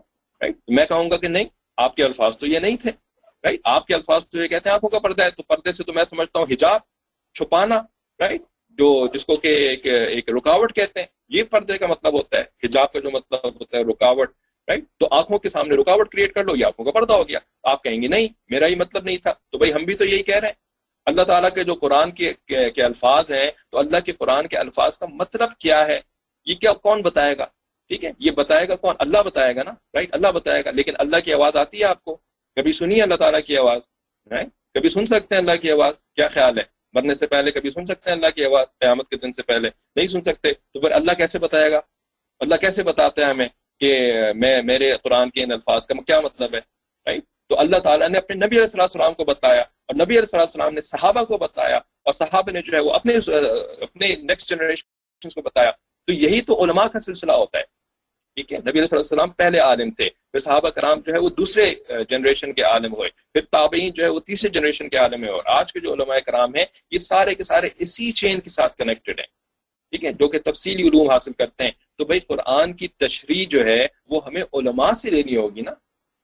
کیونکہ قرآن کو سمجھنے کے لیے جو تفصیلی علوم کی کی ضرورت ہوتی ہے، وہ انہوں نے حاصل کیے ہیں۔ ہم نے تو نہیں حاصل کیے نا ہم کہیں گے نہیں جی جو ہمارے سمجھ میں آئے گا ہم وہ کریں گے۔ تو پھر تو وہی معاملہ ہو گیا اس مثال کو یاد رکھیے گا آنکھوں کے پردے والی مثال۔ کہ چشمے کے گلاسز کو جائے وہ کالا کر لیں یہ آنکھوں کو پردہ ہو گیا ختم بات۔ ٹھیک ہے نا؟ تو علماء کا, کا, کا مقام سمجھنا اور صرف احترام کے درجے میں نہیں بلکہ اعتماد کرنا یہ احترام سے بھی زیادہ ضروری چیز ہے۔ کیونکہ اگر آپ احترام نہیں کریں گے نا تو آپ کو گناہ تو ملے گا آپ کو جو ہے وہ کچھ چیزیں آپ لوز آؤٹ تو کر جائیں گی لیکن پورا دین ختم نہیں ہو جائے گا۔ لیکن اگر اعتماد ختم ہو گیا اعتماد نہیں کیا علماء کے اوپر؟ تو پورا ہی دین گیا سب کچھ ہی گیا پھر اس کے اوپر۔ اور پھر آ, کون آپ کو یعنی علماء کو آپ کی زندگی میں ریپلیس کرتا ہے؟ ٹھیک ہے یہ یہ جو علماء کا مقام ہے نا وہ خالی نہیں رہتا۔ ٹھیک ہے کہ اگر آپ نے علماء کو ان کا مقام نہیں دیا تو بھائی وہ مقام تو اپنی جگہ پر رہے گا۔ ٹھیک ہے لیکن آپ نے اس مقام کے اوپر علماء کو نہیں رکھا۔ ٹھیک ہے؟ تو اس کا کیا مطلب ہے؟ اس کا مطلب یہ نہیں ہے کہ پھر وہ مقام خالی رہے گا۔ ہرگز ہرگز وہ مقام خالی نہیں رہے گا بلکہ وہ مقام ابلیس شیطان آ کر کے بھرے گا۔ ٹھیک ہے؟ شیطان پھر اس مقام کے اوپر بیٹھے گا اور پھر شیطان قرآن کی کی, کی جو ہے نا وہ شیطانی تعویرات کر کے آپ کو بتائے گا۔ اور حدیث کی اور سنت کی شیطانی تعویرات کر کے وہ آپ کو بتائے گا۔ ٹھیک ہے؟ تو یہ مقام کبھی خالی نہیں رہتا۔ ٹھیک ہے؟ جا الاستاذ خالی۔ ٹھیک ہے یہ استاد کی جگہ جو ہوتی ہے نا، یہ ہمیشہ بھری رہتی ہے ایکچولی ٹھیک ہے، یہ یہ مطلب ہے کہ ہمیشہ کوئی نہ کوئی استاد انسان کا ہوتا ہے۔ استاد کی کے بغیر انسان چل ہی نہیں سکتا۔ تو وہ استاد یا تو علماء حق ہوں گے یا پھر وہ علماء باطل ہوں گے۔ اور علماء باطل کا کیا مطلب ہوتا ہے؟ شیطان از دا فرسٹ عالم باطل۔ ٹھیک ہے، باطل عالم جو ہے نا، وہ سب سے پہلا باطل عالم کون ہے؟ یعنی جو گمراہی والا عالم ہوتا ہے، گمراہ عالم۔ کیونکہ اس کے پاس بھی تو علوم ہے نا شیطان کے، بہت سارے علوم ہے شیطان کے پاس۔ تو وہ شیطان پہلا عالم ہے جو کہ باطل عالم ہوتا ہے۔ اور اس کے بعد اس کے راستے کے اوپر جتنے چلنے والے ہیں نا جو کہ علم علم کے ساتھ جو ہے وہ گمراہی کی باتیں کرتے ہیں، گمراہی کے کام کرتے ہیں، جو علماء باطل کہلاتے ہیں۔ یہ سارے کے سارے شیطان کے ہی ہم نوا ہوتے ہیں۔ ٹھیک ہے؟ تو یہ دونوں چیزیں ہمارے دین میں ہمیشہ سے رہی ہیں۔ یعنی دنیا میں ہمیشہ سے رہی ہیں، علماء حق بھی ہمیشہ رہے ہیں اور علماء باطل بھی ہمیشہ سے رہے ہیں۔ تو ہمیں، ہمارے لیے بس اتنا ہے کرنا کہ ہم علماء حق کو تلاش کریں اور پھر ان کی مان کر کے چلیں۔ ٹھیک ہے؟ یہ ہمارا کام ہے۔ ہر بندے کی، اللہ تعالیٰ نے عالم بننے کی ذمہ داری نہیں لگائی ہے کہ ہر عورت، ہر مرد جو ہے وہ عالم خود بنے اور پھر خود جو ہے وہ جیسا قرآن میں سمجھتا ہے ویسے عمل کرے۔ نہیں، بلکہ جو اللہ تعالیٰ نے علماء بنائے ہیں اللہ تعالیٰ نے جن کو توفیق دیا ہے کہ وہ یہ تفصیلی علوم حاصل کرتے ہیں، ہمارا کام ہے کہ بس ان کو تلاش کرنے کہ وہ کہاں رہتے ہیں، وہ کون لوگ ہیں، ٹھیک ہے؟ اور پھر ان سے پوچھ کر کے اپنے کام کریں۔ پھر یہ نہ کہیں کہ جی انہوں نے کیسے کہہ دیا، یہ کیوں کہہ دیا، اور یہ مجھے تو یہ بات ایسے نہیں ایسے نہیں لگتی۔ تو ان کو، انہوں نے ایسی بات کیوں کہہ دی؟ ٹھیک ہے، تو یہ مسئلہ پڑھ کے آگے چلیں۔ لیسا علیکم جناح ان تدخلوا بیوتا غیر مسکونۃ فیها متاع لكم یہ جو آخر کی آیت تھی ان آیات میں سے تو اس میں اللہ تعالیٰ نے ان گھروں کا تذکرہ فرمایا کہ کہ ان گھروں کا تذکرہ فرمایا جو کہ پبلک پلیسز کہلاتی ہیں۔ تو پبلک پلیسز کے اندر یعنی کامن پلیسز ہیں کامن پبلک پلیسز ہیں، تو ان کا حکم یہ ہے کہ یعنی اگر آپ کے کوئی ایسی ضرورت کی چیز اندر موجود ہے کہ جیسے کہ آپ نے فار ایگزامپل ٹکٹ خریدا ہے، ٹھیک ہے، اندر جانے کا، تو اب ٹکٹ خریدنے سے کیا ہوا کہ آپ کو ایکسس مل گئی۔ اندر جانے کی۔ تو اب آپ کو کھٹکھٹا کر کے، اجازت دے کر کے، سلام کر کے اندر داخل ہونے کی ضرورت نہیں ہے، بلکہ وہ ٹکٹ جو ہے نا، وہ آپ کے اندر داخل ہونے کے لیے کافی ہے۔ ٹھیک ہے؟ تو آپ وہاں پر بغیر اجازت کے داخل ہو سکتے ہیں بیکاز اندر آپ کا کوئی انٹرسٹ موجود ہے۔ ٹھیک ہے؟ ان کامن پلیسز کے اندر۔ چاہے مسافر خانہ ہو ہاسپٹل ہو یہاں پہ انہوں نے لکھا ہے دینی مدارس، عام مسجدیں، خانقاہیں، دینی مدارس، ہسپتال ڈاک خانہ ریلوے اسٹیشن ہوائی جہازوں کے مستقر یعنی جن کو ایئرپورٹس کہتے ہیں، اور قومی میں قومی تفریحات کے لیے جو مکانات بنائے گئے ہوتے ہیں، غرض رفاع عام کے سب ادارے اسی حکم میں ہیں کہ وہاں ہر شخص بلا اجازت جا سکتا ہے۔ اب اس کے تحت ایک مسئلہ لکھا ہے کہ یہ جو ایسے علاقے ہوتے ہیں نا کہ جہاں پر کہ کچھ پابندی ہوتی ہے کہ جیسے کہ ٹکٹ کے بغیر آپ داخل نہیں ہو سکتے، تو ریلوے اسٹیشن کے اوپر بے شک آپ ٹرین میں سفر نہ کر رہے ہو ایک تو ہوتا ہے نا کہ ٹرین میں سفر کرنے کا ٹکٹ لیا لیا آپ نے، تو اس کے بعد تو پھر آپ داخل ہو سکتے ہیں۔ لیکن ایک ہے کہ آپ صرف کسی کو چھوڑنے کے لیے وہاں پہ جا رہے ہیں۔ ٹھیک ہے، سامان لے کر کے آپ ٹرین تک پہنچانے کے لیے جا رہے ہیں۔ تو اس کے لیے پلیٹ فارم کے ٹکٹس ہوتے ہیں۔ ٹھیک ہے کہ پلیٹ فارم کے اوپر بھی نا بغیر ٹکٹ کے بندہ نہیں جا سکتا۔ تو اب وہ ٹکٹ خریدنا بھی انہوں نے لکھا کہ شرعن واجب ہے۔ ٹکٹ جی آپ کا سوال میں نے پڑھ لیا لیکن ذرا میں ایک بات کو مکمل کر لوں تو اس ٹکٹ کا خریدنا بھی شرعن واجب ہے، اگر آپ وہ ٹکٹ نہیں خریدیں گے، اگرچہ کہ وہ گورنمنٹ کی طرف سے لگا، لگایا، لگائی ہوئی چیز ہے، ٹھیک ہے، جس کے اندر کی کوئی شریف قرآن و سنت والی بات نہیں ہے۔ لیکن قرآن و سنت کیا کہتا ہے کہ اس کو بھی آپ کو یعنی فالو کرنا ضروری ہے۔ اسی طریقے سے اگر کوئی، جیسے ایئرپورٹس وغیرہ کے اندر سیکیورٹی کی وجہ سے انہوں نے ایریاز جو ہوتے ہیں وہ عوام سے بند کیے ہوئے ہوتے ہیں تو وہاں پر آپ بغیر اجازت کے داخل نہیں ہو سکتے۔ اگر ہوں گے تو وہ گناہ کا کام کر رہے ہوں گے۔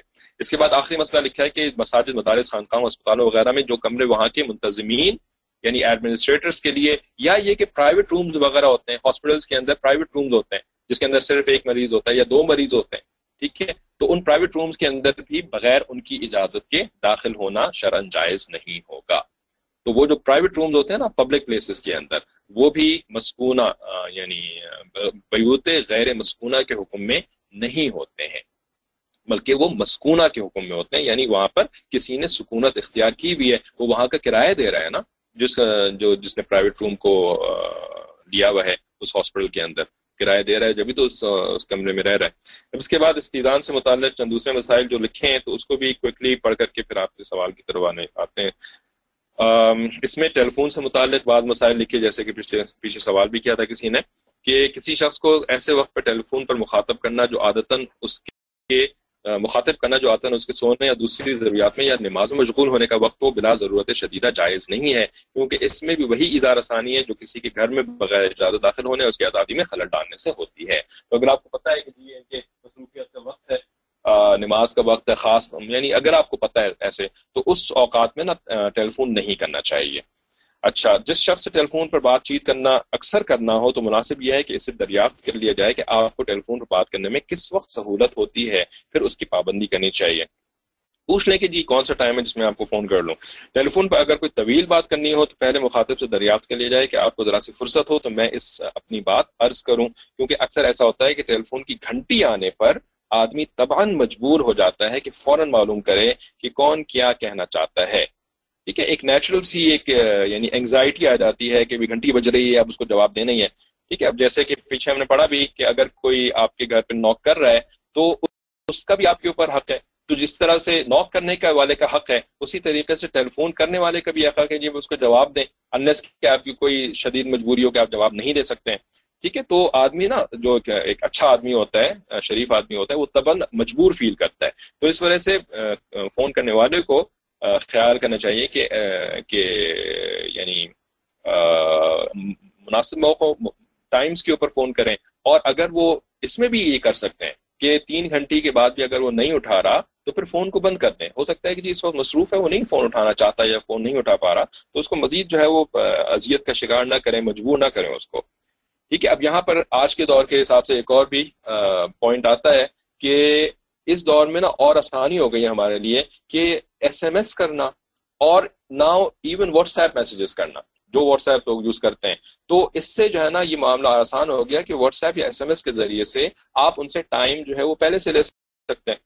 کہ جی بتا دیں کہ کس وقت میں آپ کو فون کر لوں، تو پھر اس وقت فون کریں۔ بغیر کسی پرائر یعنی کمٹمنٹ یا اگریمنٹ کے ایسی فون کر لینے سے نا آج کے دور میں خصوصاً کیونکہ جیسے جیسے یہ ایجادات آتی ہیں نا، تو لوگوں کے مزاج بھی ان کے حساب سے بن جاتے ہیں۔ ٹھیک ہے؟ تو جیسے مثال کے طور پر پرانے زمانے میں بیلز نہیں ہوتی تھی، تو اس زمانے میں تو کوئی ایکسپیکٹ نہیں کرتا تھا کہ یہ بیل بجا کے گھر میں آئے۔ لیکن آج جو ہے وہ یعنی بیل لگائی ہوئی ہے۔ لیکن آپ جو ہے وہ باہر سے کھڑے نوک کر رہے ہیں۔ اب اندر والوں کو جو ہے پتہ نہیں آواز جا رہی ہے، نہیں جا رہی ہے، تو اب ایکسپیکٹیشن بن گئی نا کہ جی جب بیل لگائی ہے تو بیل کا استعمال کرو رائٹ اسی طریقے سے فون کے اوپر کچھ لوگوں نے انٹر کام لگائے ہوئے ہوتے ہیں۔ تو انٹر کام کا استعمال کرو، جب لگایا ہوا ہے، جب سہولت موجود ہے، تو انٹر کام کو یوز کرو۔ بتاؤ کہ جی میں میں میں یہ ہوں، میں آپ سے ملنا چاہتا ہوں۔ تو اسی طریقے سے جب اللہ نے سہولت واٹس ایپ کی دی ہے ایس ایم ایس کی سہولت دی ہے، تو اس کو یوز کرو۔ ٹھیک ہے؟ اب ایکسپیکٹیشن ہو گئی ہے مزاج کے اندر کہ جی لوگ جو ہے وہ واٹس ایپ پہ ٹائم سیٹ کر کے پھر فون کریں گے یا ٹائم سیٹ کر کے سیٹ کر کے پھر آئیں گے۔ اسی طریقے سے دوسروں سے ملنے کے لیے جانا ہو تو کچھ لوگ جو ہے ماشاء اللہ جیسے کراچی جیسا شہر ہے، بے انتہا ٹریفک ہے، بڑا جو ہے وہ مشکل ہے ایک جگہ سے دوسری جگہ پہنچنا۔ اب جو ہے فون بھی موجود ہے اور ایس ایم ایس بھی موجود ہے، آج کل واٹس ایپ بھی موجود ہے، لیکن بغیر کوئی طے کیے ہوئے اتنا لمبا سفر کر کے، اتنی تکلیف اٹھا کر کے ان کے گھر پہ پہنچ گئے۔ اب وہ جب گھر پہ نہیں ملے رائٹ یا وہ ان کا ایک غیر مناسب ٹائم ہے، وہ نہیں مل سکتے آپ سے۔ اب جو ہے وہ ظاہر ہے، آپ کو، آپ کے مزاج پہ بہت گنا گزرے گی کہ میں تو اتنی ٹریفک میں اتنا گھنٹے کا سفر کر کے تم اس کے گھر آئے ہوں اور یہ گھر پہ موجود نہیں۔ لوگ ناراض ہو جاتے ہیں اس کی وجہ سے۔ لوگ اس کی وجہ سے جو ہے وہ ناؤز بلّہ گھروں کے اندر جھگڑے ہو جاتے ہیں اس وجہ سے۔ رائٹ تو بھائی، اب وہ ان کو اگر کہو کہ جی آپ نے فون کیوں نہیں کیا؟ تو بھائی، یہ کوئی ہماری ذمہ داری کو تھوڑی ہے کہ جو فون کر کے آئے۔ رائٹ نبی علیہ السلام السلام کے زمانے میں کون فون کر کے آتا تھا؟ اللہ کے بندے نبی صلی اللہ علیہ وسلم کے زمانے میں فون نہیں ہوتا تھا نا رائٹ تو اب اس طرح کی باتیں نہیں کرنی چاہیے نا۔ تو جب اللہ تعالیٰ نے سہولت دی ہے، تو ان کو استعمال کرنا بھی پھر میں شامل ہو گیا۔ تو پھر یہاں پر وہی بات ہو گئی کہ جی لکھ کر کے پوچھ لینا زیادہ بہتر ہے۔ لکھ کر کے جو اور ایک اور بھی اس میں ایک پوائنٹ آتا ہے ذہن میں کہ واٹس ایپ کے اوپر نا کچھ لوگ جو ہے وہ وائس میسیجز جو ہے وہ خوب ریکارڈ کرا کرا کے بھیج دیتے ہیں۔ ٹھیک ہے؟ اور اب آپ کی ذمہ داری ہے کہ جی اب آپ ان کے وائس میسیجز کو میسیجز کو سنیں اور پھر سن کر کے جو ہے نا وہ پوری کی پوری بات ہمیشہ یاد نہیں رہتی ہے۔ تو یا تو آپ فوراً جواب دیں اس وائس میسج کا، یا یہ کہ اگر آپ ابھی جواب نہیں دے سکتے تو آپ بعد میں جواب دیں۔ تو بھائی وائس میسیجز کا معاملہ یہ ہوتا ہے کہ سارے مضامین اس میں جو آپ نے بیان کر دیے ہیں نا، وہ یاد نہیں رہتے۔ اب ان کو ٹائم ملا چند گھنٹوں کے بعد کہ وہ آپ کو جواب دیں۔ اب ان کے لیے ضروری ہے کہ جی وہ آپ کا وائس میسج دوبارہ سنیں۔ ٹھیک ہے، تاکہ وہ سارے مضامین جو ہیں وہ پھر سے ان کو یاد آ جائیں، پھر وہ آپ کا جواب جو ہے وہ کسی نہ کسی طریقے سے دیں۔ ٹھیک ہے؟ اب وہ وائس میسج جو ہے وہ ہر موقع پر سن بھی نہیں سکتے۔ ہیں ٹھیک ہے؟ ہر یعنی کچھ ایسی چیزیں ہوتی ہیں بچوں کے سامنے آپ پلے نہیں کر سکتے۔ کچھ ایسی چیزیں ہوتی ہیں جو آپ ایون بڑوں کے سامنے پلے نہیں کر سکتے۔ ٹھیک ہے؟ آپ کی کوئی پرائیویٹ بات ہے، کوئی پرائیویٹ چیز ہے، ٹھیک ہے؟ تو یا عورت کی آواز ہے تو مردوں کے سامنے پلے کرنا جو ہے وہ مناسب نہیں رکھتا۔ ٹھیک ہے؟ تو لوگ جو ہے وہ اپنے سر پر سے اتارتے ہیں کہ جی وائس میسیجز جو ہے وہ ریکارڈ کرا کے بھیج دیے۔ اب سننے والے کی ذمہ داری ہے کہ جی وہ اس کو سنے بھی، وہ اس کو یاد بھی رکھے اور اس کے بعد جو ہے وہ اس کا پراپر جو ہے وہ جواب بھی دے۔ ٹھیک ہے؟ تو ایسے نہیں کرنا چاہیے۔ خصوصاً جب اپنے اساتذہ سے بات ہو رہی ہو، مشائق سے بات ہو رہی ہو، تو اس میں نا ذرا زحمت اٹھا لیں۔ ٹھیک ہے؟ اس کو امپورٹنس دے کر کے کچھ ٹائپ کرنے کی زحمت اٹھا لینی چاہیے کہ ٹائپ کر کے جو ہے وہ بھیج دیں۔ جو لکھی ہوئی چیز ہوتی ہے نا، اس کو انسان خاموشی سے پڑھ سکتا ہے۔ اس کو جو ہے وہ کوکلی جو ہے وہ براؤز کر لینا بہت آسان کام ہوتا ہے۔ ٹھیک ہے؟ اور کسی بھی جگہ پہ آپ وہ خاموشی سے اس کو پڑھ سکتے ہیں۔ تو ہم کیا کرتے ہیں؟ اپنے سر پر سے اتارتے ہیں اور جی شیر صاحب کے سر کے اوپر ڈال دیا۔ اب جی ان کی ذمہ داری یہ ان کا مسئلہ ہے کہ وہ کیسے اس بات کا جواب دیں۔ ٹھیک ہے؟ تو یہ بھی ایزا پہنچانے کے اندر آ جائے گا۔ ٹھیک ہے؟ کیونکہ ان وہ اپنی ذمہ داری سمجھتے ہیں نا کہ جی ان کو جواب دینا میری ذمہ داری ہے۔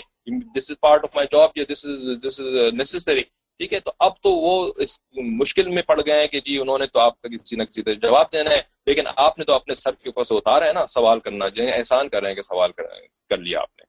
ٹھیک ہے، تو یہ مسئلہ کافی لوگوں کے ساتھ ہوتا ہے، تو اس سے بھی بچنا چاہیے۔ ٹائپ کرنے کی زحمت نکالیں۔ بے شک آپ مصروف ہیں، لیکن اگر آپ کسی شیخ سے یا کسی استاد سے بات کر رہے ہیں، تو اس کی اہمیت کیا نہیں ہے؟ باقی مصروفیات زیادہ اہم ہے رائٹ اور یہ مصروفیات جو ہے وہ سب سے کم اہم ہے۔ تو دوسری مصروفیات کے لیے تو ٹائم نکل آتا ہے۔ اس مصروفیت کے لیے ٹائم نہیں نکل سکتا آپ کے پاس۔ رائٹ یا پھر بس پھر نتیجہ یہی نکلتا ہے نا ذہن کے اندر کہ بھائی اس کا مطلب یہ ہے کہ this is the least important of the things right اچھا اس کے بعد اندر جھانکنے والے مسئلے کے بارے میں بھی لکھا ہے کہ جب کسی کے گھر کے اوپر بیل بجائیں یا کھٹکھٹائیں تو دروازے کے بالکل سامنے کھڑے نہ اس لیے کہ ہو سکتا ہے وہ دروازہ کھولے تو اتنا کھول، کھل جائے کہ اندر کے لوگ آپ کو نظر آنے شروع ہو جائیں۔ تو اس سے بھی بے پردگی ہوتی ہے۔ تو سائڈ میں ہٹ کر کے کھڑے ہوں۔ دروازے سے ہٹ کر کے کھڑے ہوں۔ ٹھیک ہے، یہ آج کے دور میں بھی اپلائی ہوتا ہے۔ پرانے دور میں تو جب دروازوں پہ پردے ہوا کرتے تھے خالی، تو اور بھی زیادہ اس کی اپلیکیشن ہوتی تھی، کیونکہ پردہ تو اور زیادہ کھسک جاتا ہے۔ ٹھیک ہے، اس کے بعد پھر انہوں نے آخر میں مسئلہ لکھا کہ یہ ساری استیزان والے جو مسئلے ہیں یہ نارمل حالات کے اندر ہیں۔ اگر کوئی حادثہ پیش آ جائے رائٹ کوئی آگ لگ جائے، کوئی اور مکان کے گرنے کا مسئلہ پیش آ جائے، تو پھر اس میں یہ نہیں ہے کہ باہر کھڑے ہو کے انتظار کر رہے ہیں، ایزان لے رہے ہیں، استیزان کر رہے ہیں اور سلام کر رہے ہیں کہ جی اندر سے جات ملے گی تو اندر جائیں گے۔ اتنی دیر میں تو سب کچھ ختم ہی ہو جائے گا۔ ٹھیک ہے؟ تو یہ اس سچویشن میں نہیں ہے۔ آخری مسئلہ کہ جس شخص کو کسی نے بلا کر بھیجا ہے، اگر وہ اس کے قاصد کے ساتھ ہی آ گیا تو اب اس کو اجازت لینے کی ضرورت نہیں ہے۔ قاصد کا آنا ہی اجازت ہے۔ ہاں اگر اس وقت نہ آیا، کچھ دیر کے بعد پہنچا تو اجازت لینا ضروری ہے۔ دوسرا نے فرمایا کہ تو یعنی جو آدمی بلایا جائے، وہ قاصد کے ساتھ ہی آ جائے، تو یہی اس کے لیے اندر آنے کی اجازت ہے۔ تو قاصد نے اجازت لے لی نا۔ تو اب قاصد جو ہے، وہ آپ کو اپنے ساتھ لے کر کے اندر جا رہا ہے۔ تو اس وجہ سے قاصد کے لیے بھی اجازت جو ہے، وہ آپ کے لیے بھی کافی ہوگی۔ اس موقع کے اوپر قاصد سے یاد آیا کہ کسی نے کل سوال بھیجا تھا۔ وہ کلاس کے بعد ہی پڑھا تھا۔ کہ اگر آپ کسی کے گھر ملنے کے لیے جائیں، تو اب جیسے خواتین ہیں، کیونکہ خاتون کا ہی سوال تھا، تو کسی کے گھر ملنے کے لیے جائیں، تو اب آپ ان کے گھر کی خاتون کے ساتھ بیٹھی ہوئی ہیں۔ ٹھیک ہے؟ اب اس گھر کے جو مرد صاحب ہیں، وہ تو ان کا اپنا گھر ہے۔ تو اس کمرے میں جس میں کہ باہر سے آئی ہوئی خاتون بیٹھی ہوئی ہیں ان کی بیوی کے ساتھ۔ اب یہ صاحب جو ہیں وہ چونکہ ان کا اپنا بیڈ روم ہے جس کے اندر کے وہ باہر سے آئی ہوئی خاتون بیٹھی ہوئی ہیں، کیا ان صاحب کو اجازت لے کر کے اپنے بیڈ روم میں داخل ہونا چاہیے کہ نہیں داخل ہونا چاہیے؟ ٹھیک ہے یعنی آپ انوائٹڈ ہیں کسی گھر میں، آپ خاتون ہیں اور ان کے گھر کی خاتون کے ساتھ اندر بیڈ روم میں یا ڈرائنگ روم میں بیٹھے ہوئے تو اس گھر کے جو مرد صاحب ہیں وہ اپنا گھر سمجھتے ہوئے وہ یعنی بے دھڑک جو ہے وہ بیڈ روم میں داخل ہو جائے کیونکہ میرا بیڈ روم ہے جی میرا ڈرائنگ روم ہے جی۔ ٹھیک ہے، تو ان کو اجازت لینی چاہیے کہ نہیں لینی چاہیے۔ تو یہاں پر مفتی صاحب نے تو کوئی مسئلہ نہیں لکھا اس قسم کا، ٹھیک ہے، اور ہم نے کہیں اور پڑھا نہیں، لیکن کامن سینس کی بات ہے کہ ان کو نہیں ان کو اجازت لینی چاہیے، ٹھیک ہے۔ اس لیے کہ اس، یہ جو اب کمرہ ہے نا، اس کمرے کی حیثیت جو ہے وہ ٹیمپرریلی ٹھیک ہے ناٹ پرماننٹلی ٹیمپرریلی اور ٹیمپرریلی کی کتنی اہمیت ہوتی ہے؟ کل ہم نے بات کری تھی نا کہ کرائے کا مکان آپ کے پاس ٹیمپرریلی ہوتا ہے رائٹ لیکن وہ بھی مکان کی کی ڈیفینیشن میں آتا ہے۔ تو اسی طریقے سے اب یہ جو کمرہ ہے، یہ اگرچہ کہ ویسے تو آپ کا پرائیویٹ کمرہ ہے، لیکن اس وقت ٹیمپرریلی جو ہے اٹ از بینگ شیئرڈ یہ آپ کی بیوی اور یہ جو باہر سے آئی ہوئی خاتون ہے یہ دونوں شیئر کر رہی ہیں۔ تو اب یہ شیئرنگ والا مکان بن گیا۔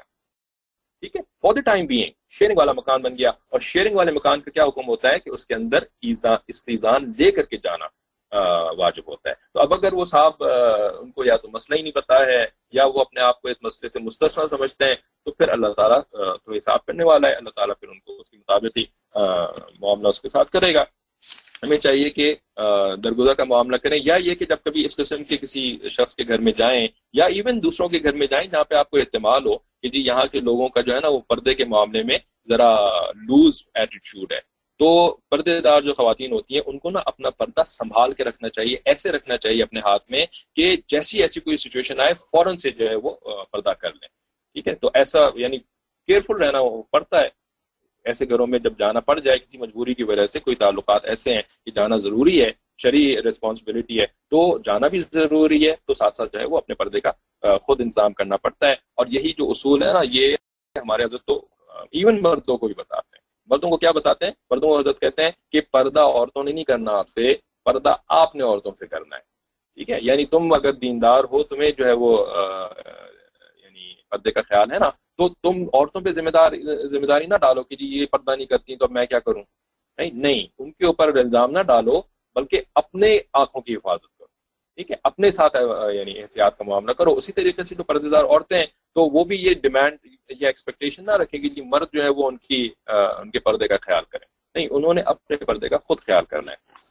تو اپنے جو اصلاح ہے اور اپنی جو خیال ہے ہمارے دین کے اندر، سب سے زیادہ اہمیت جو ہے وہ اپنی اصلاح کی ہوتی ہے۔ اور دوسروں کے جو اگر معاملہ ہے تو اس میں جو ہے وہ درگزر بھی کرنا ہوتا ہے۔ اور اگر مجبوری ہے جی کہ اب کیا کریں ان کا معاملہ، تو پھر اللہ تعالیٰ سے دعا مانگے اور وغیرہ۔ There is a fashion to enter your near relative home surprisingly. That is, either call them before or even knock the door. Either call them before before or even knock the door. What about it? یہ تو مجھے سمجھ میں نہیں آیا جو آپ دیر از کے بعد جو لکھا ہے. ٹھیک ہے لیکن یہ جو فیشن ہے نا to visit someone surprisingly تو فیشن کے لفظ آپ نے اچھا استعمال کر لیا ایسے پتہ لگ گیا کہ اس کا جو ہے وہ دین سے تو تعلق نہیں ہوا نا اس کا تعلق تو پھر فیشن سے ہو گیا۔ تو بھائی دین جو ہے وہ کسی کا فیشن اپہولڈ کرنے کے لیے تو نہیں آیا نا؟ کہ فیشنز کو کا خیال رکھیں۔ تو دینی جو اصول ہوتے ہیں، ہمارے فیشنز جو ہوتے ہیں، وہ دین کے مطابق ہونے چاہیے، نہ یہ کہ دین جو ہے وہ فیشن کے مطابق ہو۔ تو بات پوری ہو چکی ہے کہ سرپرائزنگلی جانا جو ہے وہ تکلیف کا سبب بن سکتا ہے، تو اس وجہ سے جو ہے اس کو اوائڈ کر دینا چاہیے۔ اور جہاں تک ہنسی مذاق کا تعلق ہے نا، تو وہ اور بھی بہت سارے طریقے ہوتے ہیں لوگوں کے ساتھ ہنسی مذاق کرنے کے اور اچھا ماحول بنانے کے۔ آپ یہ جو ایک انہوں نے جب علماء کی بات ہو رہی تھی تو ایک سوال کر لیا تھا کہ جی علماء حق کون ہوتے ہیں؟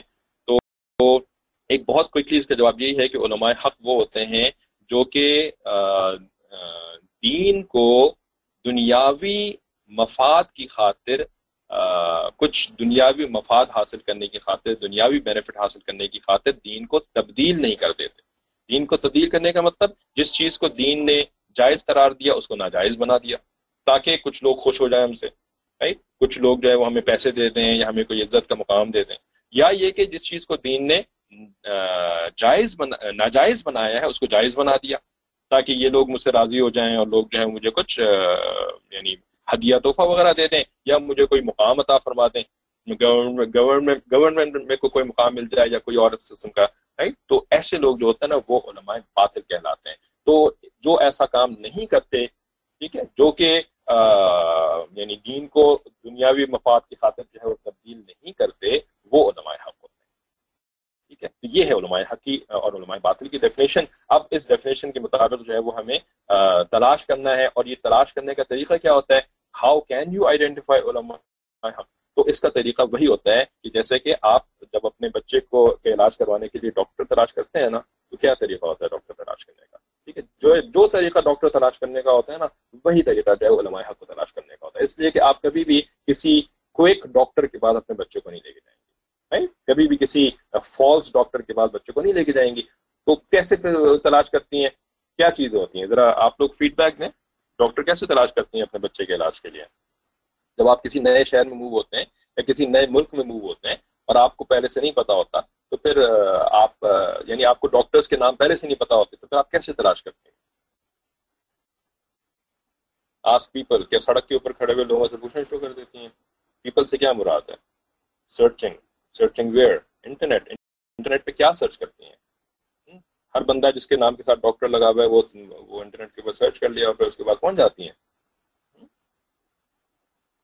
جاننے والے لوگوں سے پوچھنا ریکمنڈیشنز اپنے جاننے والے کہ جن کے اوپر آپ ٹرسٹ کر سکتی ہیں، کہ جن کو کہ آپ یعنی یعنی جنہوں نے ان ڈاکٹر سے علاج کروایا ہوتا ہے، ٹھیک ہے؟ تو اس طرح سے you ask people whom you know whom you trust ٹھیک ہے؟ تو اور دوسری چیز کیا ہوتی ہے؟ جیسے شعیب صاحب نے لکھا ریٹنگس ٹھیک ہے نا؟ ریٹنگس کا مطلب کیا ہوتا ہے کہ جو سرٹیفکیشن اتھارٹیز ہوتی ہیں، ٹھیک ہے؟ جو کہ دنیا کے اندر ویل نون اس ملک میں ویل نون اور قابل اعتماد سرٹیفکیشن اتھارٹیز ہوتی ہیں، ان کی سرٹیفکیشن دیکھتے ہیں کہ ان ڈاکٹر کے پاس ان کا اعتماد ہے کہ نہیں ہے، ان کی سرٹیفکیشن ہے کہ نہیں ہے۔ ٹھیک ہے نا؟ یہی دو چیزیں ہوتی ہیں۔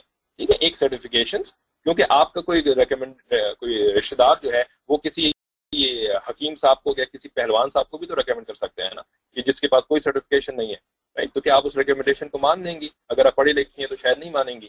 ٹھیک ہے نا؟ تو خالی ریکمنڈیشن کافی نہیں ہوتی ہیں، بلکہ سرٹیفکیشن بھی ضروری ہوتی ہیں۔ ٹھیک ہے؟ تو یہی دو طریقے ہوتے ہیں علماء حق کو بھی تلاش کرنے کے، کہ جن کے پاس جو ہے وہ آپ کے جاننے والوں کا ایکسپیرینس ان کے ساتھ اچھا رہا ہو، لوگوں کو فائدہ ہوا ہو، لوگ آپ کو بتائیں، جاننے والے لوگ بتائیں اور تھوڑا سا دیندار قسم کے اور ذرا اس لائن کو سمجھنے والے لوگ بتائیں کہ ہاں یہ لوگ جو ہے نا، یہ دین کو دنیا کی خاطر فروخت نہیں کرتے اور یہ جو ہے وہ مفاد پرستی والے لوگ نہیں ہیں۔ تو یہ علماء حق ہو جاتے ہیں، پھر ان کے پاس جانا چاہیے، ان سے پوچھنا چاہیے وغیرہ۔ ٹھیک ہے۔ ایک سوال رہ گیا پڑھنے سے، تو دیکھ لیتا ہوں اکثر کسی کے گھر جانا ہو تو ذہن میں یہ ہوتا ہے کہ فون کر کے جائیں تو وہ زیادہ انتظامات نہ کر لیں۔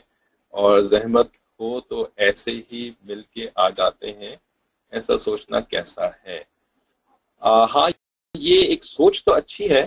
اور ہم بھی اس طرح سے سوچتے ہیں کہ جی اگر پہلے سے ذرا ان کو خوب لمبا ایک نوٹس دے کر کے جائیں گے، تو پھر انہوں نے تو پورا دعوت کا انتظام کر لینا ہے تو اس کا اصل میں اس کا حل یہ نہیں ہے کہ شب خون مارا جائے ان کے گھر پہ۔ شب خون سمجھتے ہیں، رات کے وقت جو ہے نا، وہ جو حملہ کرنا ہوتا ہے، اس کو شب خون کہتے ہیں۔ تو اس کا مطلب اس کا حل یہ بھی نہیں ہے کہ بالکل ہی جو ہے نا، وہ اچانک پہنچ جائیں، کیونکہ اس کے دوسرے مسائل ہیں نا، کہ وہ گھر پہ نہیں ہے یا ان کے لیے مصیبت، مشکل والا وقت ہے۔ ٹھیک ہے، تو اس کے لیے اتنا کر سکتے ہیں کہ ذرا ان کو شارٹر نوٹس دے دیں، ٹھیک ہے؟ بس گھر سے نکلنے سے پہلے ان سے فون پہ بات کر لیں، اور اتنا ٹائم ہی نہ ہو، آدھا گھنٹے، پون گھنٹے میں لوگ زیادہ انتظام نہیں کر سکتے۔ لیکن کم از کم اتنا تو آپ کو بتا دیں گے نا کہ جی ہاں ہم گھر پہ ہیں، ہمارا کوئی ابھی ارادہ نہیں ہے ایک گھنٹے میں گھر سے نکلنے کا، ٹھیک ہے؟ یا کوئی ہماری کوئی ایسی تکلیف کی اور مشکل والا وقت نہیں ہے کہ جس کے اندر ہماری مصروفیت ہو گھر کے اندر، وہ آپ کو بتا دیں گے۔ اور بتا دینا اس کے لیے، بلکہ ان سے پوچھنا چاہیے۔ تاکہ وہ تکلف میں آ کر کے کہیں ایسا نہ کریں کہ ہاں ہے مشکل وقت، لیکن وہ آپ کو بتانا نہیں چاہ رہے کیونکہ آپ مائنڈ کر جائیں گے۔ تو ان کو بتا دیں کہ نہیں، میں مائنڈ نہیں کروں گا، بہت اوپنلی آپ مجھے بتا دیں کہ اگر آپ کے لیے مشکل ہے تو ہم کسی اور وقت آ جائیں گے۔ تو اس طرح سے معاملہ کر لیں۔ ٹھیک ہے، لیکن بتا کر کے جانا یہ، یہی مناسب ہے، خصوصاً آج کے دور میں، جبکہ فونز اور ساری سہولیات موجود ہیں۔ ہو گیا تھا۔ آپ کا تو ایک ہی سوال دیکھا ہے اچھا۔ جی یہ آپ ریکارڈنگ میں سنیے گا بہت ٹائم اوور ہو چکا ہے، تو کلاس کو پھر ابھی ختم کر دیتے ہیں۔ جی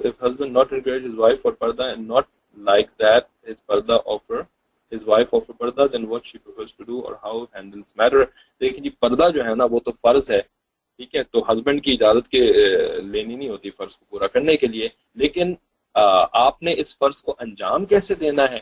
ٹھیک ہے؟ اور کتنا جو ہے وہ آپ اس میں یعنی ہسبینڈ کو ساتھ لے کر کے چل سکتی ہیں، یہ ساری تفصیلات جو ہے نا انشاءاللہ جب پردے کے احکامات کے اندر پڑھیں گے تو اس وقت انشاءاللہ ڈسکس کر لیتے ہیں۔ لیکن یہ بات بس یاد رکھیں کہ پردہ فرض ہے اور فرض جو ہے اس کے لیے نہ ماں کی اجازت چاہیے ہوتی ہے، نہ باپ کی اجازت چاہیے ہوتی ہے اور نہ شوہر کی اجازت چاہیے ہوتی ہے۔ وہ اللہ تعالیٰ کا حقوق کا حق ہے اور اللہ ہی کی حق جو ہے وہ اس کا خیال رکھنا ہوتا ہے بندوں کو ٹھیک ہے، السلام علیکم۔